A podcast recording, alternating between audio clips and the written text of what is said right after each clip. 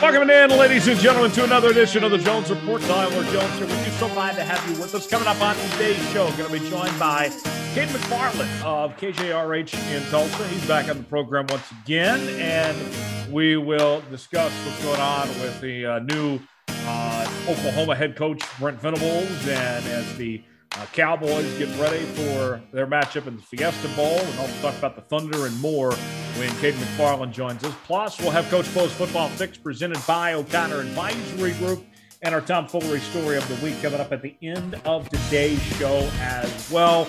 Coach Bo joins me right now. Bo, Merry Christmas. Happy holidays to you, my friend. As we are here, the season of giving, it's just the season today over the next couple of weeks, pretty busy. Thanks for joining us and hanging out with us here on a Christmas week, man. Hey, yeah, thanks for having me in. I appreciate it. It'll be fun to be in here for the whole report, not just my little piece. Yeah. I appreciate it. Appreciate coming in. Of course. And, Bo, you come in this week as I have decided, taking matters into my own hands to settle the Tulsa, Oklahoma City debate once and for all. And you know, we're recording this show. I'm actually in Omaha right now. You're in Lawrence, but I just got back from spending a few days with the family to celebrate the holidays. I was in Tulsa for the most part, but I did get over to Oklahoma City for a day. And it got me thinking about comparing Tulsa and Oklahoma City. And so much so that I actually even took to Twitter, and I debated even saying this on Twitter, but once you press send, there's no going back. I mean, you're just there at that point. And I tweeted this out thinking I might get a few responses, not to the level of what it did. But here's what I said on the Twitter machine, at Tyler Jones Live. Look for that blue check mark. I love the entire state of Oklahoma, and I'm proud to be from there. With that said, there is no comparison between Tulsa and OKC. Tulsa has OKC beat by a mile. Having the Thunder is the only advantage the 405 has over Green Country. The 918 has a better culture and lifestyle. And as we're recording this, that tweet has been retweeted 266 times, liked 781 times, and there are 302 replies to this tweet and about 414,000 impressions since that tweet was made, since I said that. And the replies have not disappointed. Let's dive into these here a little bit and see what the people had to say about my response. Scott Chasen says, "Go off," to which I responded, "Much better high school football."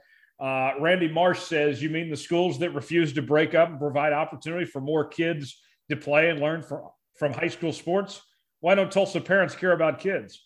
Randy sure seems like a good time. Let's see. Why is the Thunder an advantage? It storms everywhere. Matt, I hope you're not that stupid. I really hope. I hope that was a joke. But please, I sure, by all means, hope that's the case. Also, some of these other replies while we're looking at these, and there's so many to go from. Cade McFarland, who's going to join us here in just a few moments, said, "Choosing violence on Christmas week. I see. Love you, Tyler." To which our friend of the show, Billy Locke, says, "Then I'm a four-star general in the war on Christmas." And he also said along the lines that that I was distracting from the week of Christmas, that I've divided an entire state on this issue. And there's another tweet. This one comes from Pendleton, says, "I just read something that said people from Tulsa aren't Oklahomans. That's enough stupid for me today." So, Bo, as the impartial jury here, somebody that doesn't have a dog in this fight, what do you make of these exchanges and the now seeing the rivalry firsthand between Tulsa and Oklahoma City on your end? Okay, so I don't have a lot of frame of reference here, so let's be very clear. And I'm not an expert in this area either, but when you told me about this off the air, I was reminded that my younger brother watches a lot of those First 48s. Yes. And such kind of shows. And he mentions to me that a lot of that happens in Tulsa. And I got a lot of tweets about the First 48. I'll be honest, that was kind of before my time. Okay. So I had to figure out what that meant. But yes, okay. The First 48 has a lot to do with Tulsa. Okay. So again, I don't have a great frame of reference here. Well, what I will say is I love the fact that you got the whole state to attack each other on Christmas. It's very I don't even know where to go with that. I'm proud of you, Tyler. I will say that. Thank you. You know, lots of Oklahoma on Oklahoma crime here. You know, the week of Christmas of all times. That's actually pretty impressive. Maybe on Easter, I should rile up the folks in Missouri and talk about how much better Kansas City is than St. Louis. Yeah, but you'd be right about Kansas City over St. Louis. That's true. I mean, St. Louis is like, you know, it's just a horrible place. But that's almost too easy a target. But no, I think what you ought to do is take a look at it. I don't have a horse in this race, so I'm I guess I'm neutral. But I will say that I do like the idea of Oklahoma on Oklahoma crime. I think that's a great idea. I just love that people got hurt by this. Yeah, Marshall writes, Tulsa is a cult. It's a nice enough place, but Tulsans act like it's Disney World. Again, I don't have a great frame of reference here. So, but I do, but some respect will be given for you for the effort from you here. Okay, right? Here's another idea of this. Let's see what we got. Frame of reference. You've been to Texas, right? Yes, that's where I was going to go here in a second. Okay, so for those watching or listening, rather, that maybe don't know Tulsa and Oklahoma City that well. Tulsa is like a smaller version of Austin, and Oklahoma City is like a smaller version of Houston. Bo, the way I look at that is, wouldn't you take Austin over Houston every time? Ooh, I don't know. I kind of like Houston. I'm the weird one in that way. But, okay. Yeah, if you're going to put it in that frame of reference, a lot of my I'm anti-Texas.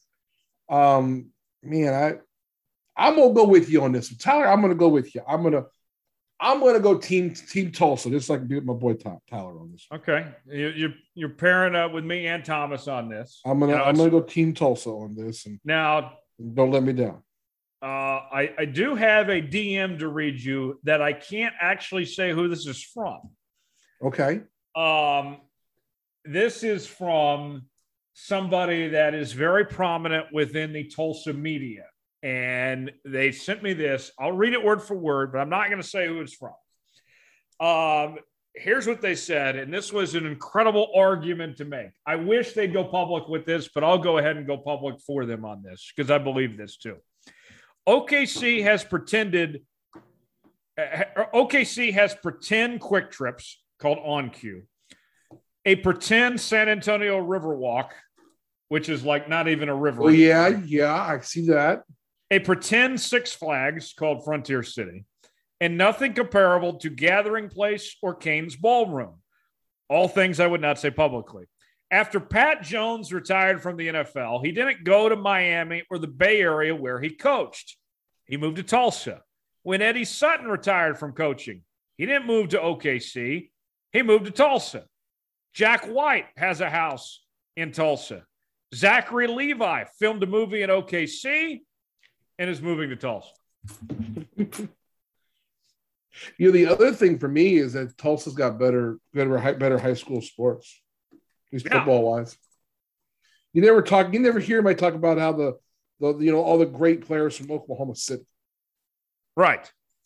You know, that's another feather in the cap for Tulsa. It means more. It just means more. I mean, so yeah. I mean, yeah, Tulsa could be an SEC city. Yes, it could. Yeah. Yeah, I think Oklahoma City. I don't know. I'm with you. You know what? But I'm with you, Jonesy. I'm gonna go Team Tulsa here. Okay. So you're an honorary Tulsan, Bo. If you'll let me, that'll be an honor. Thank you. The honorary Tulsa. We'll bring you to Tulsa, give you the whole runaround. You won't be disappointed, and then we'll take you to Oklahoma City, and you'll be disappointed. We'll take you to Oklahoma City, and then we'll let you be disappointed. Right. Oh man, gosh, what more? I like that you woke up and chose violence Christmas week. That's pretty awesome. You know, it had to be done. It needed to be said. As if this debate has not gone on for decades. I felt like I needed to declare a winner once and for all. Somebody said that I was starting a culture war on the week of Christmas. I think I just put an end to it. That's all I think this comes down to. Yeah, you're trying to do your thing to help, move this world along. I appreciate that. Right. We settled it. It's all over with. Tulsa, you win. Oklahoma City, you lose. And that's how it's going to be. I'm sure we'll bring this up when Caden joins us coming up later on here on the Jones Report today. But we want to talk about, to open up the show, the COVID-19 situation hitting the sports world. Omicron. If you haven't learned that word, you better start getting used to it. Omicron taking big hits to the sports world in general. Omicron has chosen violence. Yes, Omicron has definitely chosen violence.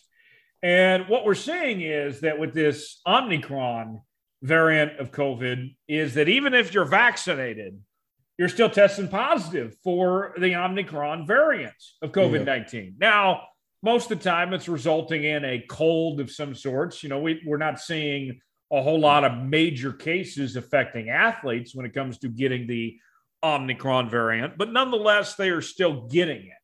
And this has led to numerous shutdowns in the NBA. NFL games got moved around this past week. We also saw NHL games get canceled. Now a bowl game is being affected as Texas A&M is not going to be able to play in the Gator Bowl. They're trying to find a replacement team for A&M so Wake Forest can finish out their season with one last game of sorts. And, as this is going on, there are questions being raised as well. And one of those big questions is that, if you're vaccinated, including the booster shot, should you be even tested at this point in time? If you're asymptomatic to this, then should it matter that you have the Omicron variant? That's one question that's being asked that's out there. And we've talked about this for a long time, that eventually we're going to have to learn to live with this. And Adam Silver, the commissioner of the NBA, repeated that sentiment this past week saying, hey, look, we're not pausing the NBA season. We're going to have to learn to live with Omicron, that it's going to be a part of what COVID-19 and part of this culture is. Yeah. And so now here we are, Bo. And we knew as we got into the winter months that COVID would probably have another big spike again, that, these vaccines weren't going to last forever. We knew that at the time that we got the vaccines, that we were probably going to need boosters at some point eventually here, that it was going to be like the flu shot in a sense that, after a certain period of time, it expires and you need another shot of some sort. So, Bo, where we're at, I'm not surprised at all that we're having this spike in cases and that things are going this direction, but it's not great timing when you're talking about affecting bowl season and the NFL playoffs coming up. Yeah. But the silver lining, I would say, that we're more prepared for this now than what we've been maybe in situations past. That you would think so, yeah. We know how to handle this better. I like the idea personally of, hey, we don't need to be testing guys that have, been triple vaxxed of some sorts. Or if you're asymptomatic, I'm open to the discussion of letting these guys going ahead and play and dealing with this. This is a different COVID situation completely than we were pre-vaccine days, Bo. Yeah, I mean, I don't know the answer is. I'm not Dr. Fauci, and but I do know that we're going to continue to have these issues. And I think it just goes to show we need to get our vax. We need to get vaccinated, do your booster, do everything you can. You know, if nothing else, if you get it, well, then you know that you're going to not have as hard effects of it. I don't know what the right answer is for these leagues. You know, we're now finding that people who have gotten the vaxxed are testing positive. And like in the NFL's case, they're saying, well, we're not going to cancel games. And we're not going to, you know, earlier in the year, they were saying, well, we're going to make teams forfeit a game if they have a problem. Right. Because it was under the assumption that it was, you weren't vaccinated. Yeah. It was because if you weren't vaxxed. And now we're seeing that, hey, it isn't that people aren't vaxxed. It's that this Omicron variant has made it different. And it's not that this variant is any better or worse than anything else. It's just different. And so, yeah, I'm finding this whole thing fascinating. And the thing I'm thinking, I think it's interesting is when people say, well, it's being politicized. And it's like, well, I don't know if it's being politicized now. This is just, it is what it is. And we really don't have a good feel for what this is. Right. You know, I mean, that's the truth of it. Yeah. So I don't know. I think that it's, I don't have the answers, but no. I think that what we can do is just do the best we can, not be each other, and let's figure this thing out. Well, and you know, the question about canceling games and such, and figuring out how to exactly go about that going forward. Look, you know, when it comes down to the idea of, you know, working around these schedules, it's a two-edged sword, Bo, because, you know, I feel bad. Take a team, you know, that has no COVID cases or very minimal, and they're ready to go. They feel like they're being punished when they have a game that gets pushed to Tuesday, and then they have a short week before they're playing another game again of some sorts. It wasn't their fault, you know, and I hate that's the case, but I mean, it's unfortunate circumstances. I mean, you control what you can't control. You know, I mean, it's unfortunate, but that's kind of the tough spot the NFL and some of these leagues are in. I mean, it's just the nature of the beast. I hate it for those guys, but I mean, if COVID's taught us anything these last 2 years now, is we have to learn to be flexible. Yes, I agree. We do have to learn to be flexible. And we have to learn to not be shitty to one another about it too. And I think that we had this thing with the Raiders and the Browns this past week, where the Browns were saying, you know, what was it? Baker Mayfield comes out and says, well, this is just so unfair. We need to be given extra time. And then the Raiders are coming out saying, well, wait a minute. Why are you penalizing us? So, yeah, there's no like correct answer. They're just going to be what it is. Well, and I'll say this. We have no signs, Bo, no reason to believe that the NFL is playing favorites in all this. Has there been some inconsistencies in the NFL and some of these other leagues when it comes to how they've handled COVID and their protocols? Of course there have been inconsistencies, but I don't think games are being moved intentionally to play favoritism for one team or another here. Yeah. The NFL is just trying to protect their bottom line. Yeah, I agree. Yeah, I the question I have is what happens in the playoffs? Yeah. That's where it's going to get interesting. And what happens if a team, you know, I don't want to put that mojo on somebody, but let's say it's a starting quarterback somewhere. You know, I'm not going to name a quarterback by name. I'll put any bad juju out there on anybody. But let's say a starting quarterback gets, you know, tests positive, and they don't test negative in time for their game. And now you get into a playoff, and you've got a franchise quarterback who can't play, and it could end the season for somebody. Right. You know, that's you know, these are the things that have to be figured out, I suppose. I don't have the answers. I wish I did.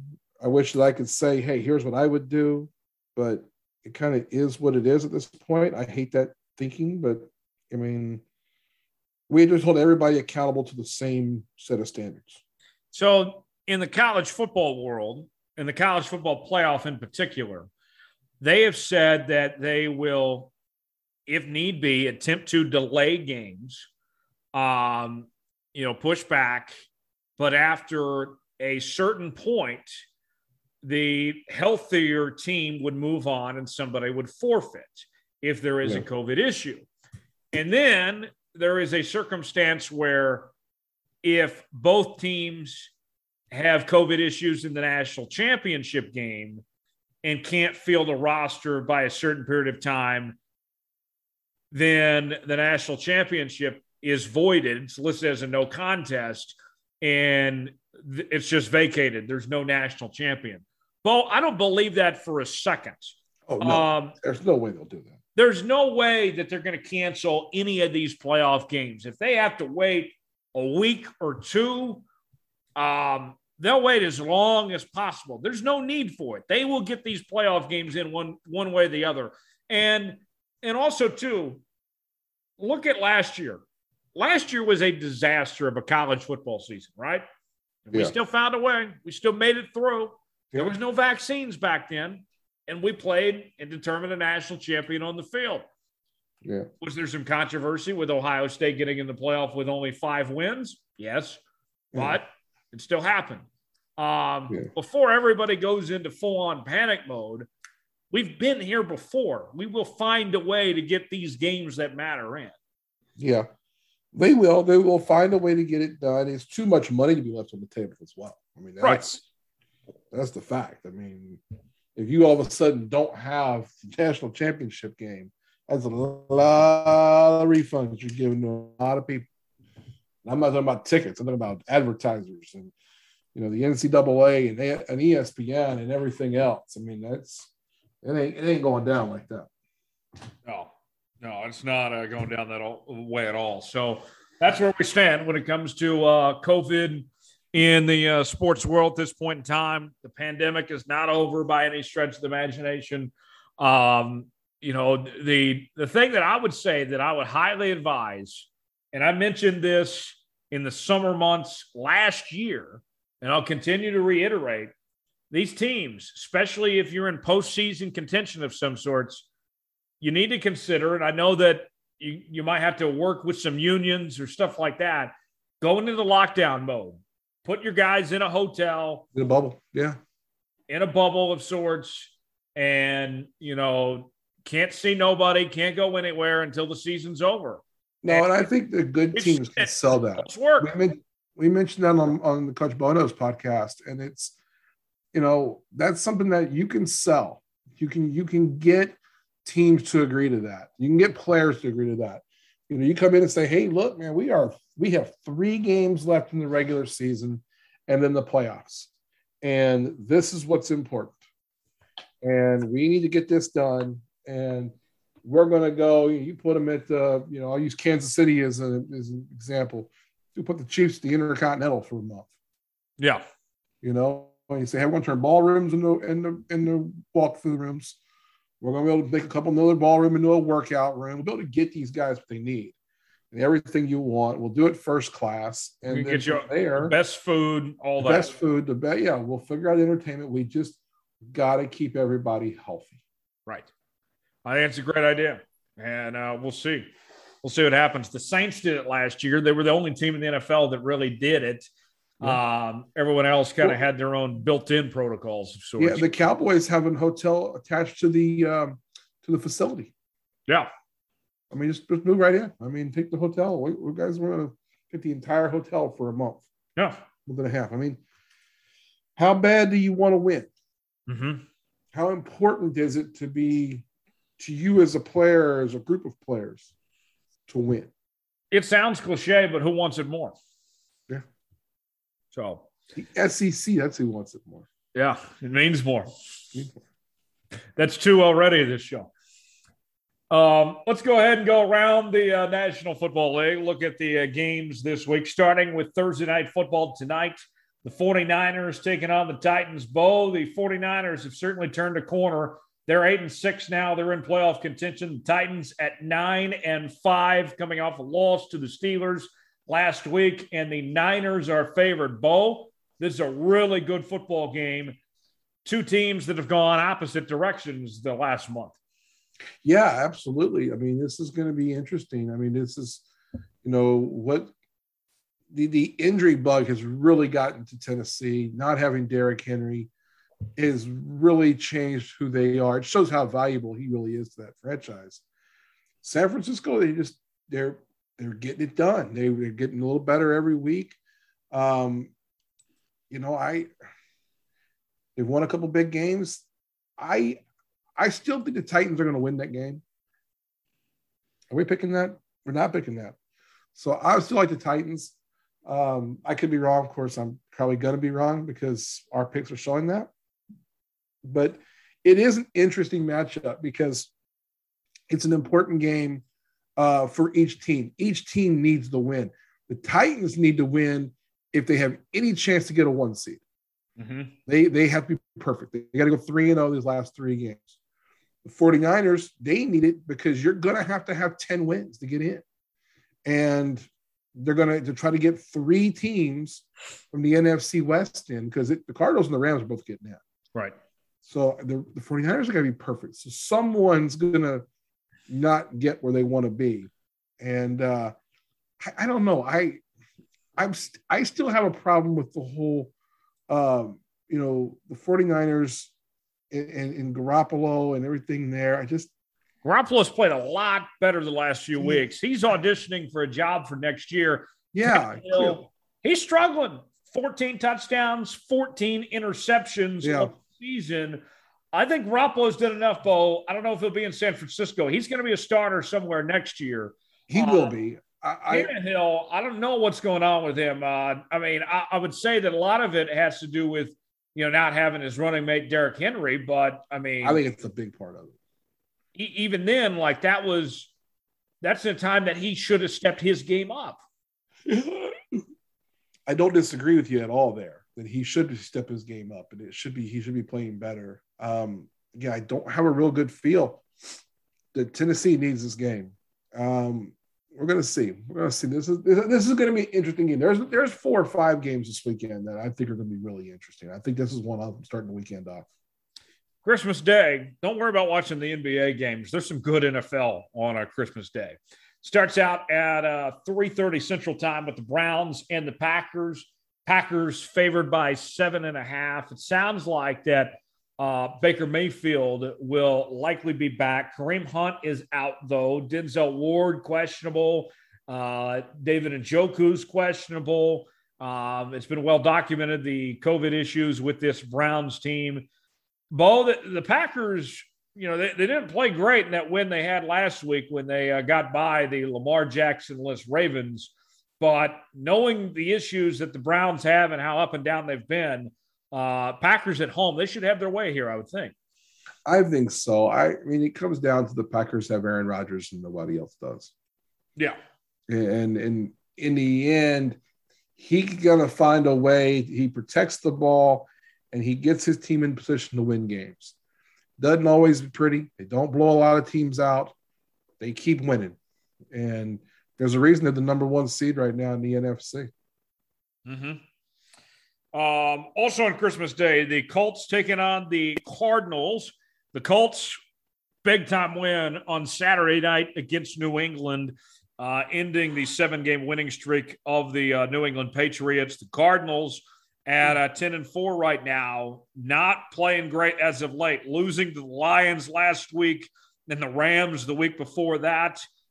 Bo, Jonathan Taylor, we were talking last week about the MVP race. And you were saying that there wasn't real clear front runner, that no one was having an MVP caliber season. Jonathan Taylor at 1,500 yards and 17 touchdowns, he might be the one having the MVP caliber season. He is. He's in the conversation now. I think he's in the top 2. I mean, I I know you last week when we were talking, you were big on Brady, and I'm with Jonathan Taylor or Aaron Rodgers. I mean, I don't think those two, I don't think can go wrong either way. I don't think Tom Brady's a bad choice either. He's definitely worked his way into that discussion, and it wouldn't surprise me if Jonathan Taylor was the MVP. Yeah, we'll pick this game later, but Bo, I feel a whole lot better about the Colts than I did 2 weeks ago, and it's in spite of Carson Wentz. Like, Carson didn't play well last week, and they still looked really good. Well, we've talked about the Colts and you know, my parts in here, and, you know, their roster is great. They got a great roster. I mean, the one question mark for them is the quarterback, and I'm not a big fan of Carson Wentz myself. Don't think he's that great a player. But right now they're making it to where he can't spoil it for him. They're running the ball so well, and they play good defense. They got 7 Pro Bowlers. I mean, that's a solid team. They've got a really good top-to-bottom roster. The Lions taking on the Falcons, the Dirty Birds. Bo, the Lions got that win last week against Arizona, and we've been preaching all year long about how Dan Campbell was getting those guys to play for him. They weren't getting the wins, but they were playing hard each week. They get that win there against, you know, the team with the best record in the league.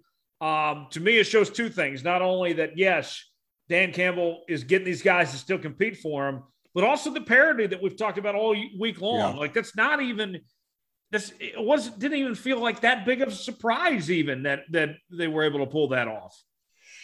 Well – pardon me. I'm surprised that they won the game against Arizona just because of the matchup of records. But I really like Dan Campbell. I like Dan Campbell a lot. That guy, you can see how he's a player's coach. Players want to play for that guy. And you can see it when you see him on the field. I'm rooting for that guy, and I hope they do well. I think they're going to get the win against Atlanta as well. I think the Dirty Birds, I mean, you know, I'm a Saints fan. I'm biased. I hate the Dirty Birds. And I like what Detroit's doing. I see some things when I see the Lions where I go, that's what they got. They get some more pieces. They're going to be a lot better. The biggest thing that will hold them back from making the big leap forward to being from a, you know, 3, 4, 5 win team to a 10 win team is going to be the quarterback.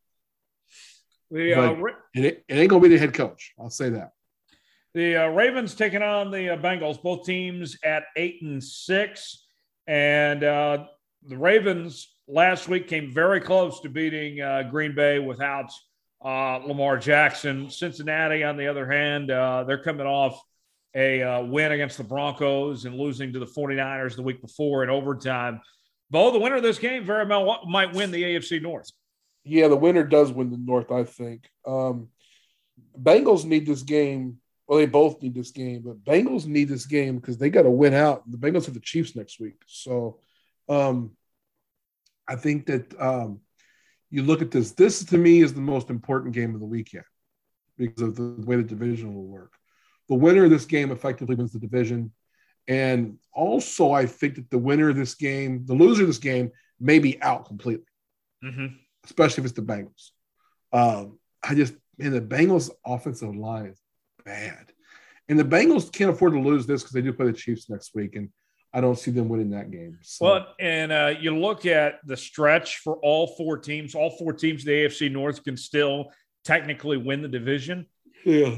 It's not easy for any of them. They all play tough teams down the stretch. I had the list here. And it is a mess. Yeah, it's going to be rough. I think the Ravens are the team that's going to end up being the winner. I think they're going to win the North. And I'm not going to predict who I think the wild card teams are. There's a lot up in the air when it comes to the wild cards. But the Bengals need that game. They have zero room for error if they lose that game. They'll have to go beat the Chiefs next week. The Rams taking on the Vikings. Rams at 10-4. Vikings at 7-7 on the year. The Rams had to play Tuesday night against Seattle. And they'll turn around to play Sunday against Minnesota here. Bo, Minnesota's offense has looked really good. You know, I feel like the Rams are the superior team, but I feel for these guys having to play on Tuesday unexpectedly and then turn around on the week of Christmas to travel, make it a short week and play Minnesota here. That's no tall task for what they're being put through. That is no tall task. And normally you would just look at the teams on paper and go, wow, one of these teams is a lot better than the other. I think the Rams are back, by the way. I'll play my part of being Tom this week and say, hey, the Rams are back. They've looked great the last 3 weeks. I think the Rams are I think what will help the Rams, their defense is so good. And we're starting to see a couple of those, especially the last late in the game this past week with the where the defense front plays. They're going to get pressure on Kirk Cousins. And what do we know about Kirk Cousins? Every time he cashes a paycheck, he's stealing money. That dude he's just not – the game is bigger than he is. Yeah. He's not – I don't have any confidence in Kirk Cousins in the big moment. He's not a leader. I don't think he is either. I don't think that – there's not another quarterback in the league that trashes his teammates more than Kirk Cousins. Why would you want to play for that guy? Yeah. Yeah. I think that they'll have the best. I think they'll have the best offensive player on the field when they have Justin Jefferson out there. He's phenomenal, but I mean, Jalen Ramsey's been shutting everybody out. Yeah, and I mean, what he did to DK Metcalf a couple of nights ago is pretty phenomenal. Give me, yeah. Well, I guess we'll pick it later, but I'm picking the Rams. Okay, all right. Bills and Patriots. Bo, can the Pats get away with only 3 passes again? No. I was watching one of these shows. I mean, they're all the same, the ones in the morning on ESPN. When I'm here at my office, I usually have CNBC up on the TV screen. And one day last week or 2 weeks ago, it might have been now, I switched to ESPN one morning. I just couldn't take it anymore. I didn't want any more of the markets. My brain was just mush. And whoever it was on NFL, whatever the NFL show is, it's in the early afternoon. You know better than I do. NFL Live. Yes, it was NFL Live. Okay. So someone on there was talking about the upcoming, how the Patriots playing pre the Colts game. And they were saying, well, the Patriots can't go out here and expect to win games. They're only going to throw the ball 3 times. And I was like, you idiot. They're not going to do that every week. They just did it that one time. It was the situation. Mac Jones threw it over 40 times last week. Yeah. I mean, that talking heads thing, I was like, are you kidding me? The Patriots are going to be fine. This is the Ravens Bengals is a big game. Buffalo New England's a big game because New England needs the game. If the Chiefs can slip up, try to get the 1 seed, but Buffalo needs this to have any shot. Yeah. I mean, they got to get the division. If they don't, they can back into a wild card, but I mean, New England can effectively put Buffalo down. Mm-hmm. By winning this game. Jackson Jets. Don't know why anybody would watch that game. Bo, another week without Urban Meyer, and the names are starting to pop up now for that Jags job too. Yeah, okay, who are the names coming up for that job? Eric Bieniemy. Mm-hmm. His name has popped up. Their current interim head coach Daryl Bevell. His name has popped up. That's a mistake. And Kellen Moore's name has popped up. No mistake. Those are the first ones that I've heard. All right. If you listen to the Coach Bono's podcast, I'm going to go and may I take the pulpit for a moment here? Yes. It is clear that Shad Khan, the owner of the Jacksonville Jaguars, listens to the Coach Bono's podcast. Did you know that? Okay. He listens every week. Just before he fired Urban Meyer, I went on and said, hey, here's the reasons you got to fire him. You got to fire him for calls. He took my playbook. He took exactly what I told him to do. You also said that he was going to hire a former wrestler. I was a joke. That part was a joke. Okay, I said, you're not doing that. Yeah, said, don't hire Kenny Omega to be the next. Yeah, that would be a bad idea. Yeah, if the Young Bucks are the coordinators, that's going to be a problem. But what I do think he ought to do, and I'll talk about this at length on this week's podcast on Friday. I think the Jacksonville Jaguars should hire Byron Leftwich. That's another name I forgot, yes. That's a no-brainer. That's a no-brainer on so many levels. And I just think he's a perfect fit. I think that's exactly who the Cons ought to hire. And if Shad Khan messes this up, we have to take the team away from him. Yeah. That's who I'd go with. I would take Byron Leftwich. It makes sense on so many levels. And I'm not going to get all into it. Go to my podcast and you'll hear it all about it. The Giants and the Eagles, Bo, at the beginning of the year, you told me the Eagles were tanking if they were throwing this season away. Now they're 500 and they can still make the playoffs. Yes. How wrong was that on this? So what – I mean, it looked like what the season was going to be because of all the salary cap stuff. It looked like the season was going to be – this is the audition to see if Jalen Hurts is going to be a quarterback going forward. They have surprised me. They're 7-7. They have absolutely surprised me. They're in this. Part of that is the NFC has not been as strong as the AFC, and you know, 7-17 is going to be tough to get. Would be a lot tougher if you'd been 3 games in a row in the AFC, but they can sneak in. This is a sneaky game. I mean, Eagles win this game, they can make the playoffs. Yes, I would have never thought that at the beginning of the season. No, but they were smart. They got rid of Carson Wentz. I mean, it cost them. Cost them a lot, but they did it. So yeah, I mean, it was all salary cap number was the reason I said they're doing a punt in that game, punt in the season. But clearly they've done a really nice job, and hats off to that franchise, hats off to their coaching staff for going through all that. And Nick Sirianni has tested positive for COVID, likely not going to coach on Sunday. Yeah. But I mean, they shouldn't need him if they're going to beat the lowly Giants. Bucks and Panthers. Bucks get shut out last week. Tom Brady's throwing the Microsoft Surface Pros. He's cussing out the Saints bench. If there was ever a time for the Bucks to get back on track, this is a great opportunity against this bad Panthers team here that's going to play Cam Newton and Sam Darnold on Sunday. Yeah, that's ridiculous. Tampa will get right. Look, Tom Brady ran into the Saints again. He just – there's something about the Saints and Tom Brady. It's the only team he does not have a 500 record against. He's 4-5 career against the Saints. But, no, Tampa's going to get right because they got 2 of the next 3 against Carolina as well. They end the season against Carolina at home. This is a get-right game. Tampa will be fine. They have a lot of injuries. I mean, obviously, they had Godwin's out for the season. Mike Evans got hurt last week, and then Leonard Fournette's going to be out. So they're going to try some different things, figure out some stuff, but I have no reason to think they can't just put some pieces out there and let Brady cook. Yeah, I think you're absolutely right about that. A couple more for you here. Chargers and Texans. Bo, Chargers won't be winning the AFC West more than likely after suffering that loss on Thursday, but – they could still find themselves as the highest wild card team potentially. They could, yeah. The Chargers gave that game to the Chiefs. They gave it to them.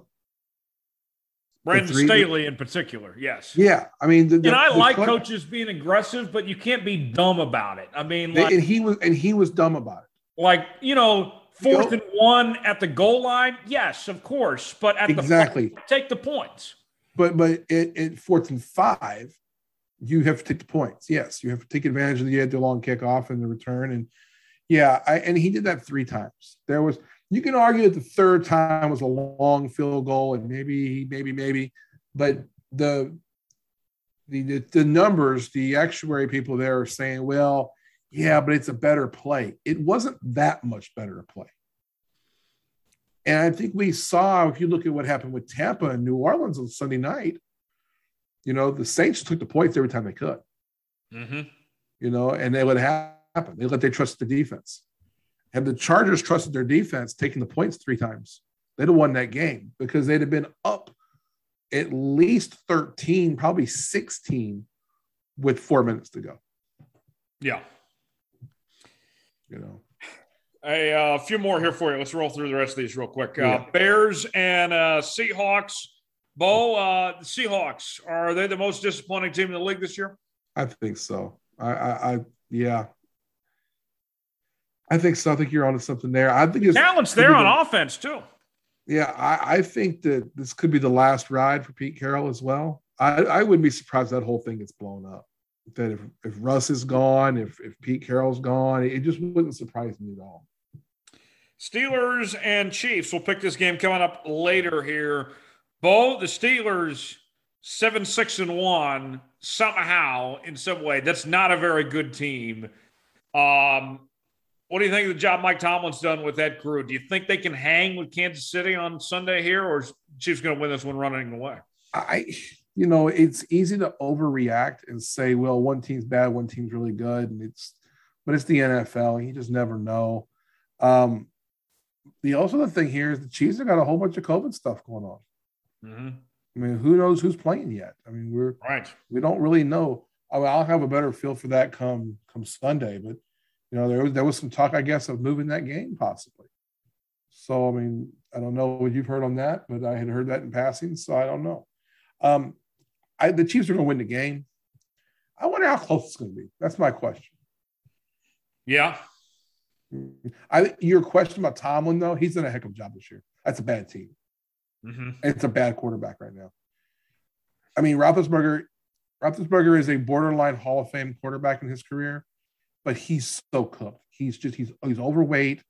That being that big, I don't mean overweight as he's fat and it's slow because of that. He's just big. He's a big guy. And that pounding his body has taken with that size has affected him now. And he shouldn't be playing at this age. Not that body type. Brady's got the TB12 method. I don't want the BR7 method, whatever that is. And the BR7 has got to involve buffalo wings and beer, though. He says that he eats pizza and drinks Pepsi and beer every day. Man, it looks like it. That's a guy that, again, had he – and it's hard. I mean, he's a naturally big man. For most of his career, he used his size to his advantage. Yes, he did. And it's hard to be a big man and play that position for that long. Yeah. And so, I mean, I give Ben Roethlisberger a lot of grief, but he's, 38? Yeah. And then look at the draft class. He was up there with Eli and with Rivers. He's the last man standing, and that's really hard on his body at that age. So, I mean, got to give him some credit for that. I think so. Broncos and Raiders, Bo, a toss-up game here. Who thought that both these teams would still be in playoff contention? Yeah. Again, this is one of those, if the right things drop. Hey, the Broncos have got some nice pieces. Yeah, and they don't have Teddy. They're going to trust Drew Lock here. Yeah, there's some nice pieces to build upon with the Broncos. And I've seen them play well the way I wouldn't say well, but you can see some spots. The Broncos are sort of the AFC version of a better version of the Lions. Mm-hmm. You can see some things. So, yeah. I think you're right about that. Washington and Dallas. Dallas at 10-4, but they're not playing sexy by any means. I mean, you beat the Giants last week 21-6. Beat Washington the week before that 27-20. Saints 27-17. They're on a 3-game win streak, but they're clearly not playing their best football right now. Dak's kind of fallen out of the MVP conversation. Bo, it's weird that we're talking about the Cowboys winning and that not being good enough. You tell Cowboy fans that week 16, you're going in 10-4 at the beginning of the season. I'm sure they would have been thrilled. Yeah, I agree with that. I think the other piece of that is, to me, Dallas can beat any team or lose to any team. And the formula seems pretty easy. Are they running the football? If they run the football, we talked about it in the past, if they're running the football, they're going to be really hard to beat. They're going to be a hard out if they run the football as much or more than they throw the ball. Mm-hmm. It's going to make the passing game more efficient as well. And I think that's part of the reason that Dak is not in the MVP conversation anymore, is because they're put too much back on him to make him throw the ball so many times. So I think Dallas is a team that would be sneaky hard out in the playoffs if they run the football. Yeah. Last one, Dolphins and Saints, both teams at 7-7. Bo, a couple weeks ago, if you would have told me that this matchup would actually mean something, I would have said you were crazy, but here we are. Yeah, my New Orleans Saints somehow have played their way back into an opportunity to get in the playoffs. And the Dolphins. The Dolphins were sitting at one point like 2-5 or something like that. And we were like, oh, my God, they're going to fire Brian Flores. And we, you and I both loved what the Dolphins looked like coming into the season. We thought they were going to be super competitive. Now they really are competitive. They're just so far behind they can't catch up now. But can you see some things there? I think the Dolphins are going to win this game. I'm a Saints fan. It hurts my feelings to say it. I want to pick the Saints. I can't trust the Saints to Taysom Hill quarterback. Mm-hmm. I'll tell you why. He can't throw the football. Yeah. He can't throw the football to a receiver unless that receiver is just butt naked wide open. I mean, unless the guy is wide open, he can't hit a receiver. It has to, everything is schemed up. And you can't scheme people up with the NFL. It doesn't work. Yeah, I don't understand it either. But there you have it. That's our look around the NFL this week. We'll have more NFL discussion coming up later on in the Football Fix. And we'll also have our Tom Fullery story of the week as well. But coming up next, it is Caden McFarland, KJRH in Tulsa. He's going to join us next. Stay with us here on the Jones Report. Joining us now here on the Jones Report this week from KJRH in Tulsa, Oklahoma, it is the one and only Caden McFarland, who is back on the program once again. Caden, always a pleasure. And I got to tell you, I was trying to figure out how to bring on this week. And then when you tweeted me telling me that I had brought violence to the week of Christmas, I said, okay. I chose violence. That this was the man we needed to talk to this week. Well, that was not my intent. Just wanted to let you know. I saw what you were doing. I saw that tweet almost. Maybe I have my notifications on for you. I saw it, I feel like immediately, and I thought it had the potential to become a thing. And then when I checked back in, maybe after you responded a day or two later. Sure enough, yeah, you started a bit of a firestorm there. And a lot of people seem to be in the camp, I've lived both places. I like both places. Why are we fighting about this? And my thing is, I mean, what good is Twitter if we're not going to have an argument every now and again? I mean, people have been doing the Tulsa, Oklahoma City thing forever. I think most people are doing it good-naturedly. They believe what they're saying. I mean, right. Those of us who live in Tulsa prefer Tulsa generally. Yes. Those who live in OKC prefer OKC generally. I mean, what's wrong with airing our grievances every once in a while? At Christmas? Right. Best time. Why not? Exactly. Yeah, well, get a head start on festivities. Yes. Exactly. That's what we got going on, the airing of grievances. Exactly. Well, and so a little context. I was home visiting family. My family lives in Broken Arrow and in the Tulsa area. And I had to make a visit to the Oklahoma City area. I was taking a tour from a friend of mine that's one of the new associate athletic directors at OU, and spent some time in Norman, then went to Bricktown at Oklahoma City. And I was walking around Bricktown, and I'm like, wow, this is kind of underwhelming. This isn't that great. And I was just out in downtown Tulsa on Saturday night and had an incredible time, and it was great. And then I just thought about it, and it was on my mind. And on the way home, I'm like, let's go ahead and take to Twitter about this. And I didn't see that coming. The reaction. It took off. That's the power of the Tyler Jones media empire, right?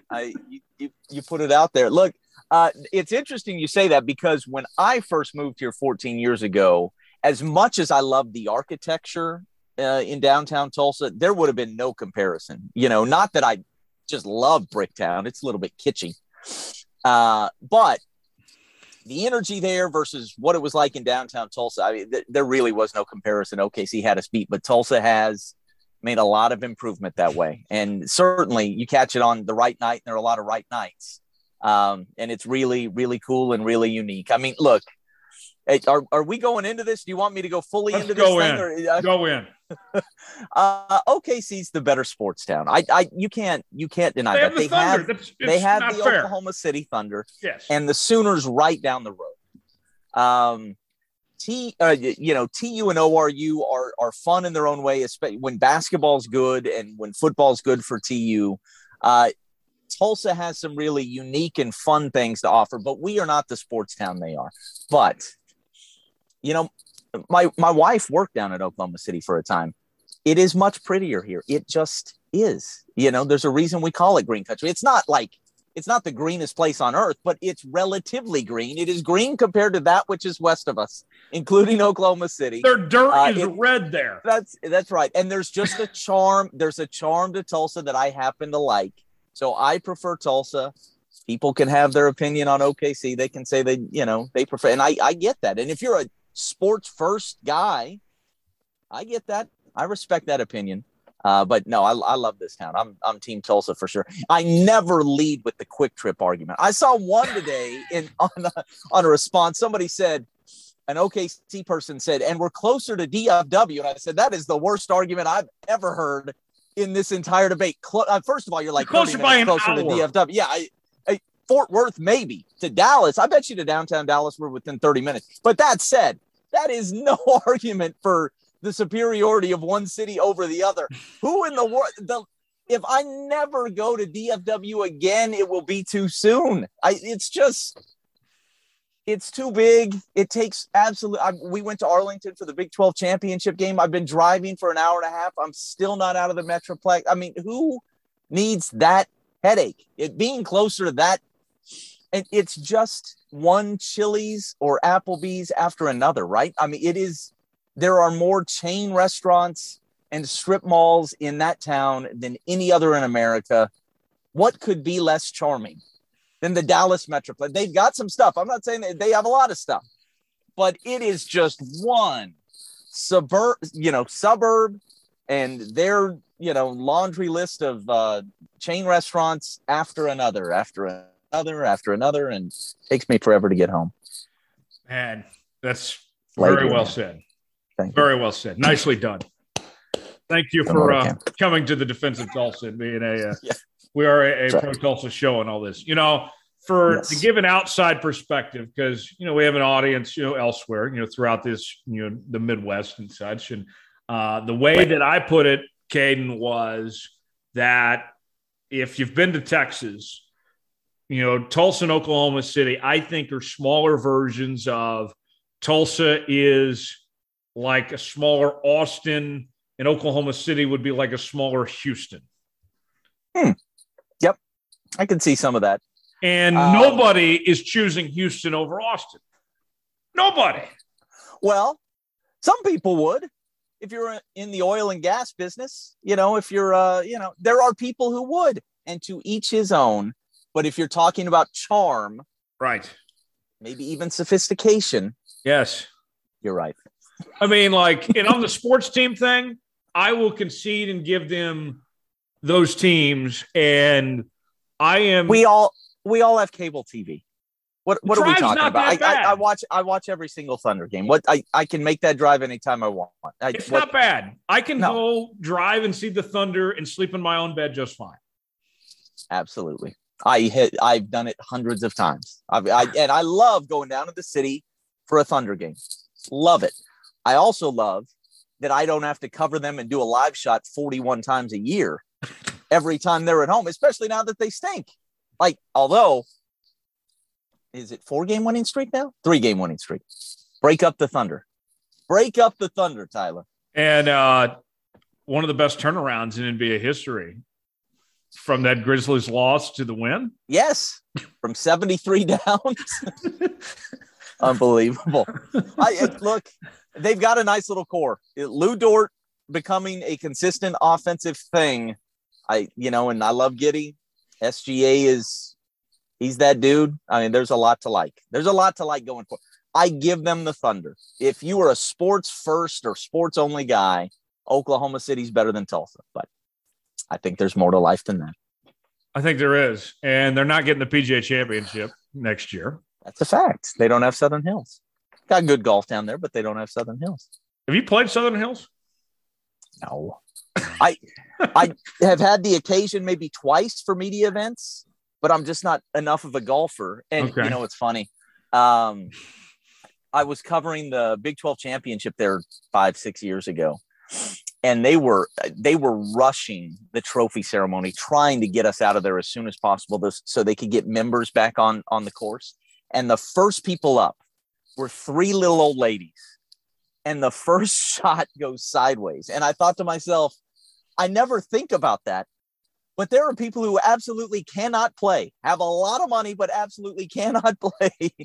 And I don't want to say they're desecrating this beautiful course, but you know what I mean? It's just funny to think about little old ladies hitting it sideways out of beautiful championship level Southern Hills. No, that's the point. I would hit it sideways, and I don't need to embarrass myself or degrade the course in any way, shape, or form. I love going. I love visiting when they will have me.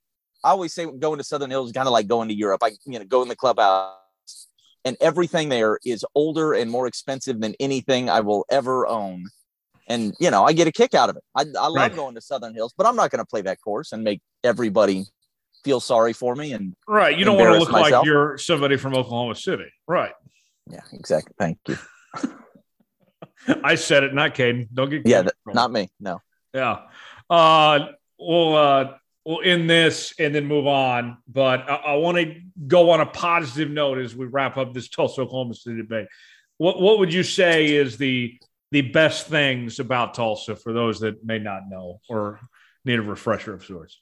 Well, I think to some it doesn't sound right to lead with a park, but the gathering place has to be seen to be believed, and I get to take my kids there any day I want. I don't know how many, 50, 60 times a year, and it's absolutely free, and it is world-class. It is an amazing park right along the river. We have an actual river, not a thing we had to build or construct. Not a creek. I love the architecture. I love the people and the vibe.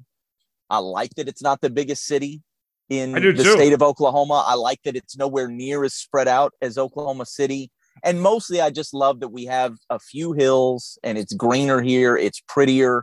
I love, you know, some of the history. You know, so much of the oil money came from the east here, where it came up from Texas and Oklahoma City. And so there's just a different culture. And, you know, I don't want to say more culture, but the culture is different. The vibe is different. You know, and it's a city that has had to find its way because of so much of the oil that's been lost to Houston, mostly, and other places, I suppose. So it was a city looking for an identity, or at least an economic backbone, for a long time. But there's so much new energy, you know, especially things going on downtown. And, you know, I think it's become a city that really encourages young entrepreneurs, especially. And so there's just a nice mix of things going on. And I love that we are close enough. I mean, I know it is a 2-hour drive for us, but we cover the Sooners, we cover the Cowboys, but then we've also got the other D1s right in our own backyard with TU and ORU. There's such great flavor here. And we have the superior high school football, which is really fun. I mean, to a lot of people, you know, that's a who cares sort of thing. But to me, I love that. I love Jenks and Union and Broken Arrow and Owasso and all those rivalries, and Bixby again. I mean, the best of the bunch right now. So I love the sports landscape. I love what I get to cover when I leave this city, but I also love what we have right here in our own backyard.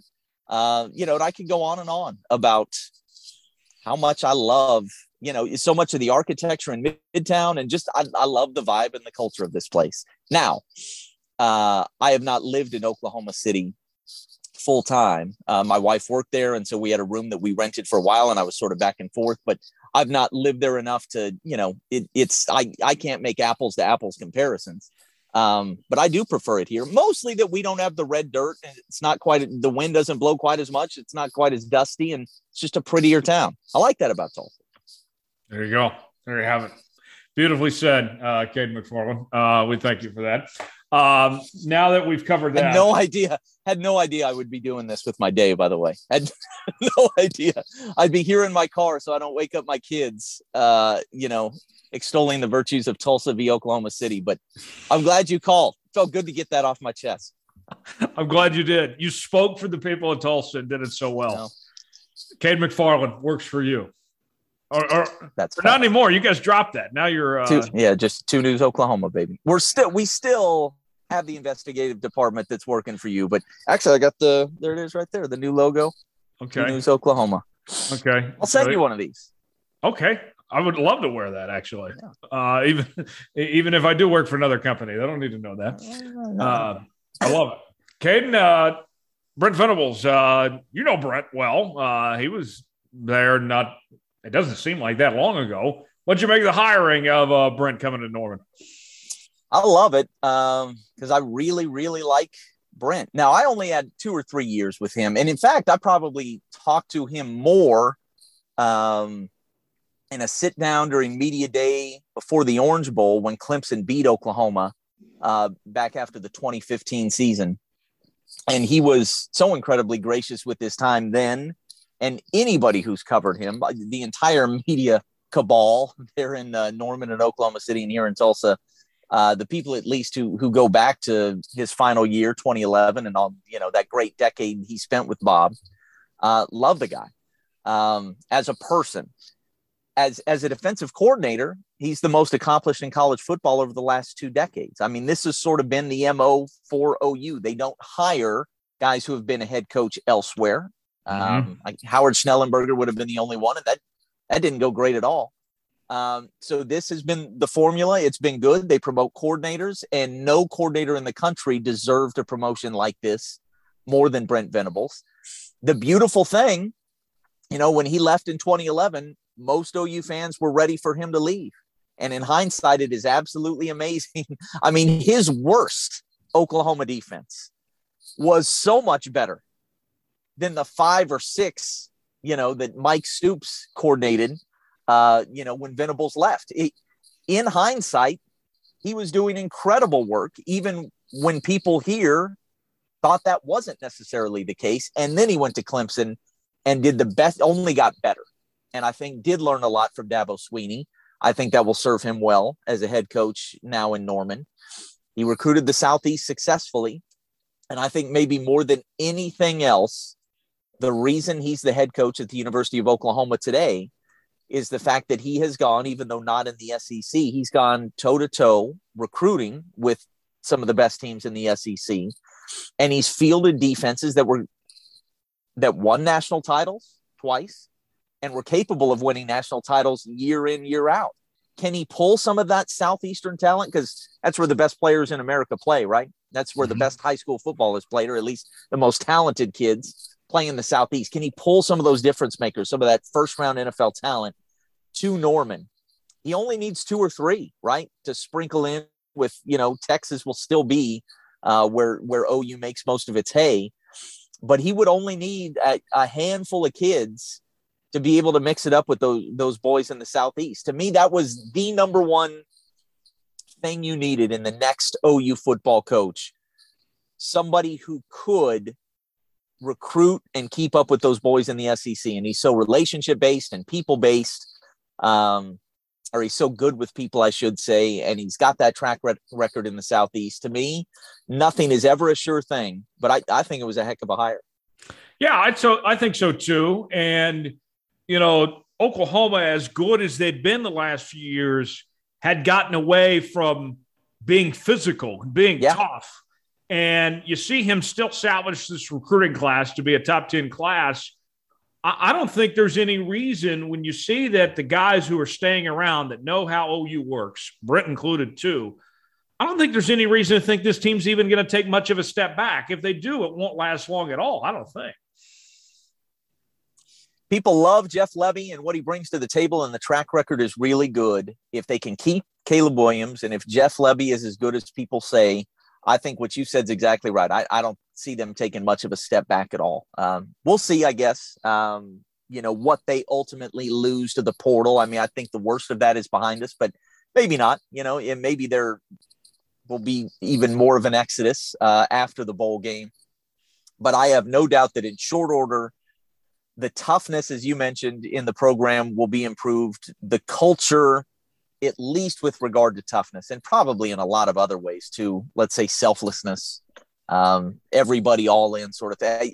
I think that stuff will all improve. Lincoln Riley had his strengths, but in hindsight, and now with, 5 years of evidence, I think we can all say that wasn't what he did best. The team building, the building of a tough team, pushing kids to their absolute limit.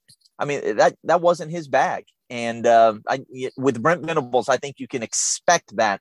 And OU fans expect that. You know, I mean, they were enamored with Lincoln Riley. I go back to the 2017 Rose Bowl game against Georgia, and they were up 31-17 at the half. And I think I might have tweeted that he was going to win that multiple national titles at OU. I mean, that was what we all thought at the moment, you know, and they still had the residue from, you know, 2 decades of Bob Stoops. It was a tough program, but even though the defense wasn't great, and then you bring in Lincoln Riley in this offense that is space age, and he was able to draw up plays in a way that he was the best offensive coordinator in the country. Yeah, you guys were running wide open everywhere you looked, and you had all that NFL talent. We know all those guys, Mark Andrews and Hollywood Brown and Baker Mayfield and the entire line, all those guys who have gone on to successful NFL careers so far. But it got a little bit, they lost a little bit with each year. In 2018, the defense was just an absolute mess. And in 2019 with Jalen Hurts, the offense never did reach the heights that it did with Mayfield and Murray.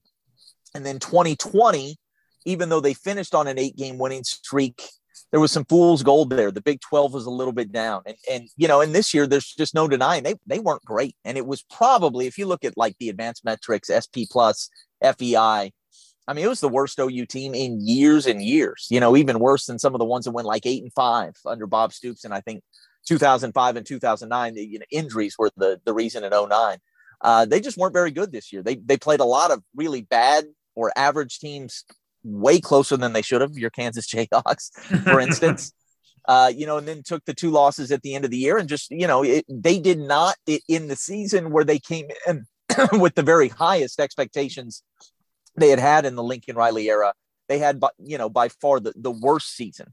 So, you know, that's not to not, I bet he goes to USC and has incredible success. There are things Lincoln Riley does really well, better than almost anybody in the country. But he's not a perfect coach, and toughness. You mentioned the word toughness, and that's the key word. They will be improved in that area, almost no doubt in my mind, with Brent Venables as head coach. Looking back how this transition went, we saw the reaction from Sooner Nation, and how Lincoln delivered the message of that he wasn't going to LSU, to the point that Brent Venables got hired.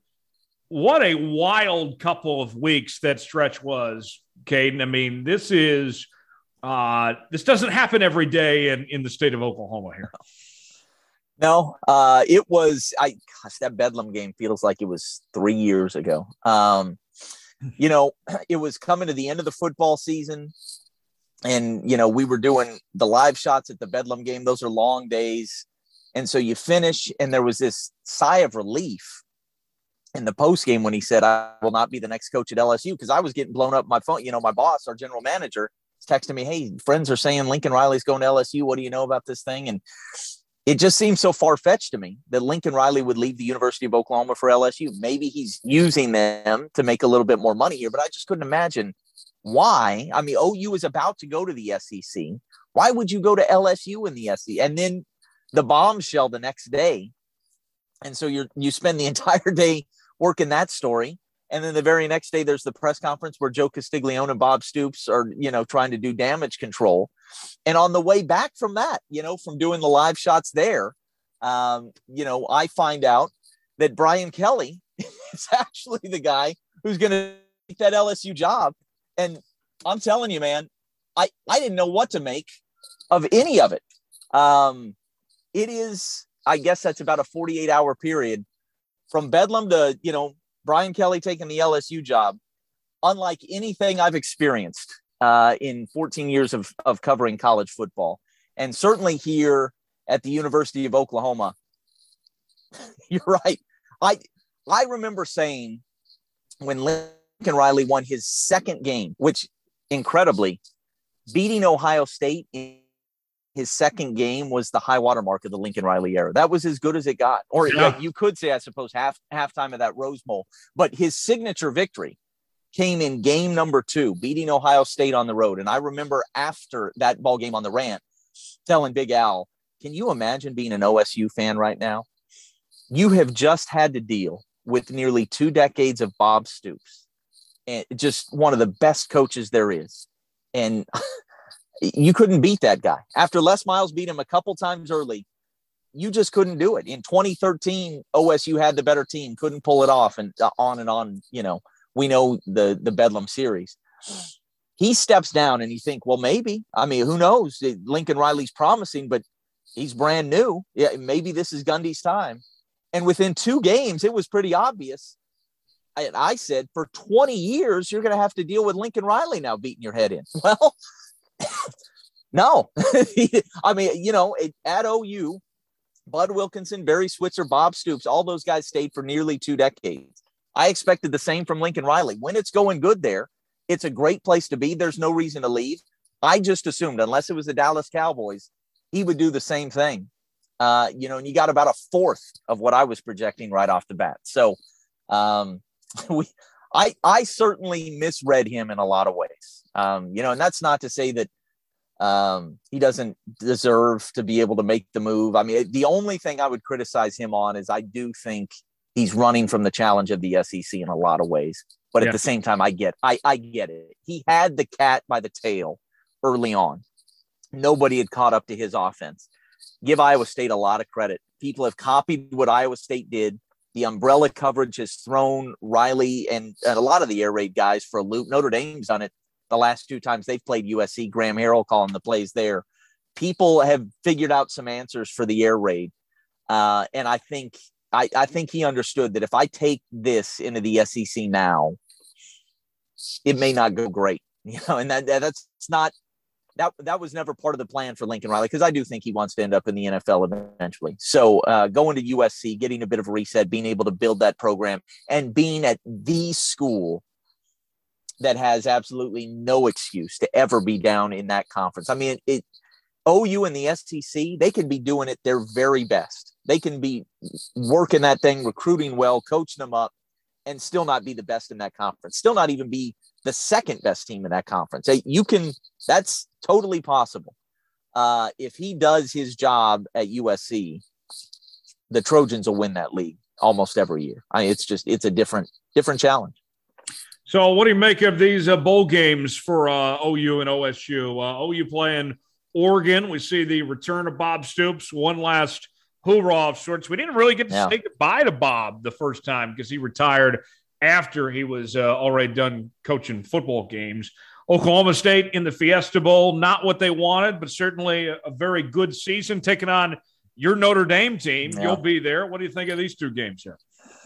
Well, it's funny, you know, because we don't know exactly who's, you know, I mean, so many of the stars are missing for this Alamo Bowl on both sides, you know, and the head coaches are missing for Oregon and Oklahoma.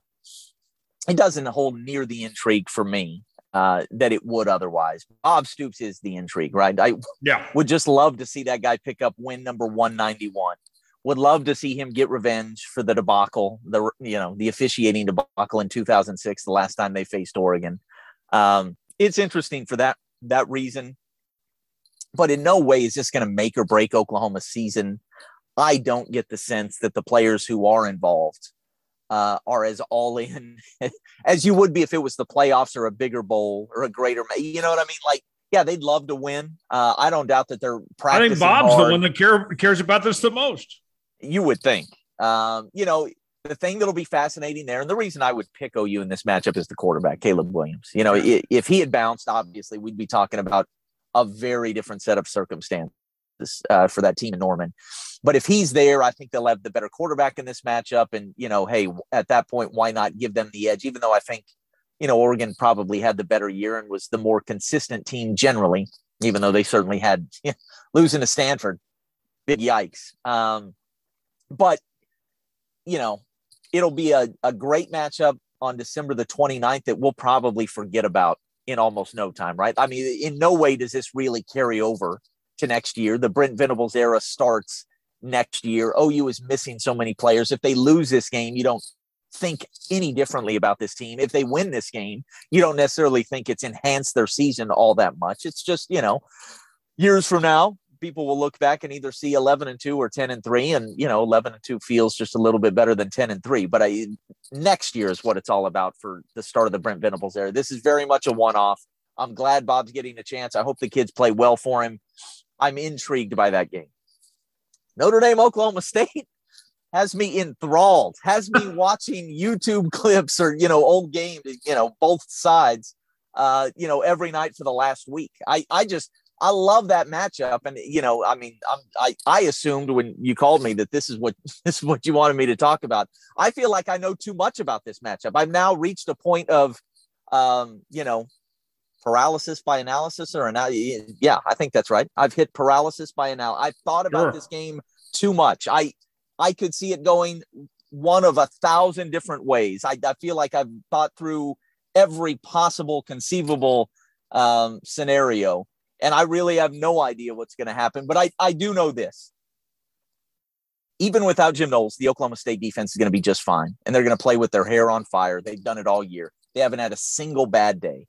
I don't expect that to start now. They're going to make it hard on Jack Cohn and Notre Dame.